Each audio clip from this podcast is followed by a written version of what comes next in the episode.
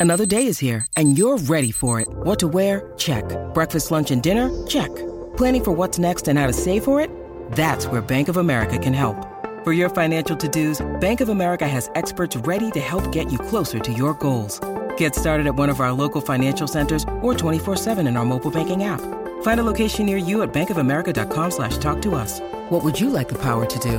Mobile banking requires downloading the app and is only available for select devices. Message and data rates may apply. Bank of America and a member FDIC. Hey guys, Akil Stokes here. Welcome back to the Trading Coach Podcast. Today, I've got a very sad story to share with you, but also two great lessons that come out of it. Now, if you haven't done so already, make sure you leave this podcast a rating and a review. I know many of you guys listen on a regular basis, but not all of you guys have done that. So take a few seconds out of your day, just hit those stars, write something nice if you like. It's a great way to support the show.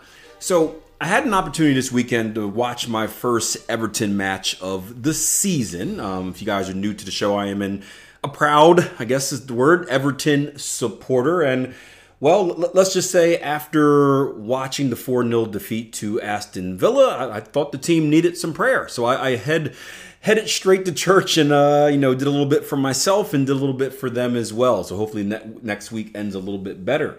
But we had a guest pastor in today, and um, he had a very interesting story about a mission trip he was on, and I uh, wanted, wanted to share it with you guys, but also make it trading related as well. And I'll, I'll try to sum it up as quickly as possible. But essentially, he was in Guatemala, and there are different families that they chose to support. And it was this one uh, one family where the husband was a paraplegic. I think all he can do is move his neck and head and his right shoulder. He had a wife, I think, three kids, and a sister-in-law that also had a uh, a young kid as well. And they were living in a, a very poor neighborhood. None of them went to school. The kids weren't in school. They were very poor. He made the, the, the bulk of his income from basically going out and begging each day for money, while I think the rest of his family picked up odd jobs here and there just to kind of make ends meet. So just like imagine just a, a very uh, you know poverty stricken situation. And what he did was he came in and, and they wanted to help the family. They adopt a certain amount of families out there and try to help them and put together a game plan to better their lives. Now. The cool thing about the father, the husband, is that what his passion was. And we always talk about kind of following your passion, especially in these days and age. If you can, you know, you got to make ends meet. I, I, get that. But if you have a passion, think hard about how you can monetize that passion. Because if you can combine your passion with your income, meaning you do something you lo- you love and it allows you to, you know, live life because you have to make money in life, that is the perfect combination.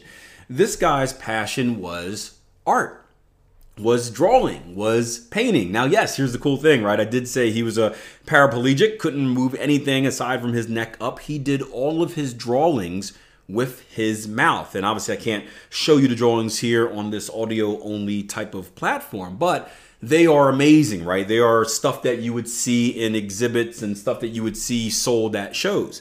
So the idea was like, hey, we're going to help you out by moving you into a better part of the community because this community was formed like basically it's a, a little village in a valley around like a, a, trash dump right? And the village formed because people are like pickers you know they throw out trash they pick through they see if they find anything that they can resell or, or build a house with right? So it's kind of this developed community based on on that. And the idea was to hey we're gonna move your family out of this situation. We're gonna get you an actual house instead of what you were living in before. We're gonna help you out, put you into the house, and then we're gonna take this skill of art that the husband has and we're gonna try to help you start a business. We're gonna help you monetize it so that you have a way to, first and foremost, provide for your family, but two, you can do something you're passionate about. And again, in many cases, when you do something that you're passionate about, you're more likely to invest more time, more energy, more effort in doing it, and that just increases your chances of success. So they did all this. They moved the family into the, the a better community, closer to the church. They can keep an eye on them and, and, and be there for service and prayer and whatnot. And what you would expect from this story is this kind of great feel good story where this guy sold a painting to a millionaire and now he's a millionaire and blah, blah, blah, blah, blah. Unfortunately, this wasn't the case fact of the matter was the, the whole situation fell apart on a few different levels. One, the husband stopped painting. Um, he did a few, and then I, I guess uh, alcohol started playing a role, and they'd find him passed out, drunk, and, and whatnot during the day, and that started arguments between him and his wife, and, and, and that's a, a massive strain, and things are falling apart there. Two, the sister-in-law, I, I think it was. Um, she started dating a, a, local gang member. And because she was dating this gang member, more gang members started moving into the community um, and, and kind of just, you know, being in presence, right? Being around the community, being around the house because of that association. And it was an interesting situation where you you try to do something good, right? The, the, the attempt is to do something good, but it, it brings about a negative situation. And now you have two choices, and this is what the, the, the pastor really struggled with. One, he's emotionally invested in this family. One, because he likes them, he loves them, he, he doesn't like giving up on people, he wants to see people succeed. Two, because of his missionary ego, right? Think about if, if, if and we all have egos, if, if we can take a train wreck of a situation, it is a, a, a big hit to our ego to say, like, hey, I, and it's not always you, but I played a, a big role in helping this family out. I took a very bad situation and made it better. It makes you feel like you've accomplished something. And for those two reasons, he didn't want to give up on the family. Fortunately, the church stepped in and said, hey, we have to remove, remove you from this situation because you're too close.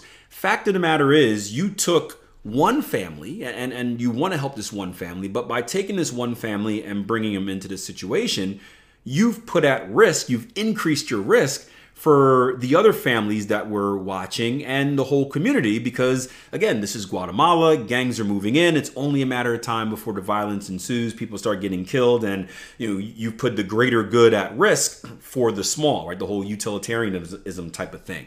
Um, so they ended up moving the family back to where they started, and it was you know you never want to call something a failure, um, but the situation didn't work as it was supposed to. And it made me think of two lessons that are trading trading related. And, and one is kind of a something that many of us have experienced. And this is trying to fight off a situation that is clearly losing, right? We call this the hopium, where maybe you're involved in a trade and you have a stop loss on and the trade is going against you, but instead of honoring thy stop loss, you keep moving it back, hoping, hoping, hoping. I get emails, I swear, every week where, you know, Akil, what do you think the pound dollar is going to do? Do you think it's going to go up? And I'm like, ah, you know, maybe. We got a level of support. We're like, well, do you think it's going to go up before it hits here? And basically, long story short, you realize that someone's in a trade, they've been in a trade, price is going in the opposite direction, and they're reaching out to the quote unquote professional, the guru, right, to kind of tell them what they need to hear so they can keep themselves in the trade. They can avoid that eventual loss and, and that pain. What's worse, and I've, I've done this personally as well, is taking a loss and revenge trading. So I'm in a situation where, let's say, I buy the pound dollar and market goes against me and I lose, right?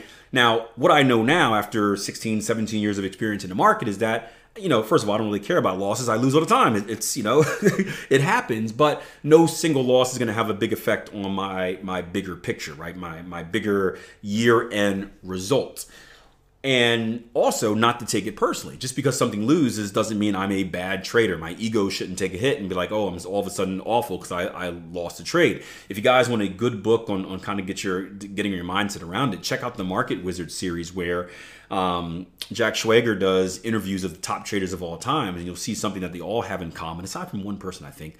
But they all had periods of losing. They all lose. There's many other lessons in there as well. But one of the biggest takeaways I got from that book was that they all lost. And, and that was something that allowed me to see that, hey, it, it's okay. And it's not even not just okay, it's normal for traders to lose. But something I would do is I would start doubling down. So if I lost on a certain trade, I would then try to trade more. I'd be upset that my account is lower. I would then make my next position size double. That way I can not only win the next trade, but make up for the previous trade. And I would lose that as well. And I would quadruple my position size. And I would I would get in this kind of this really bad pattern of basically increasing my risk because in my mind it's going to increase my reward when I win, but increasing my risk while I'm in a losing streak. Keep in mind, I have no rhyme or reason for what I'm doing. I'm simply doing this because I'm looking for the quickest way possible to make my money back. And let me know if you've ever been here before. You know, leave it in the comments section if you're on Spotify. I'm not sure what I'll put in the Q and A, but leave it in the Q and A or the, whatever thing you can write in as well, because um, I know I'm not alone here. But the point is instead of just looking at a situation and saying, hey, bad situation, this trade is clearly not working. I need to simply cut my losses and reevaluate for the next situation. What I'm trying to do is I'm trying to force something that is clearly not working to work. And because of that, I'm putting the greater community at risk. And again, in the story I shared with you, that greater community was the actual community. As a trader, it's my account because one trade isn't going to blow my account, but continuing to try to you know benefit off an idea that is clearly wrong that is clearly bleeding me money that is something that can blow my account you never want to make a mistake like that right a simple trading mistake will not blow your account but a big one or one that continues to increase and it's not cut out it's not controlled that will eventually increase in size to the point where it can blow your trading account the other lesson that i want to get from this is from the family's perspective, right? This family was blessed.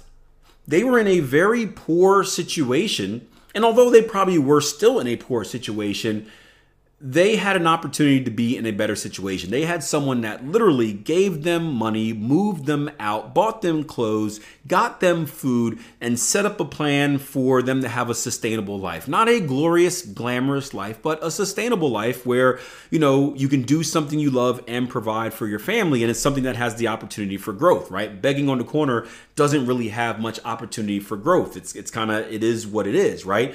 Creating a business there, there's so many different ways and, and, things you can do with that where you know the, the ceiling is is limitless right? Similar to trading. And the fact of the matter is is that the family and, and not the whole family obviously but the, the family in the situation i guess the husband uh, but they blew it.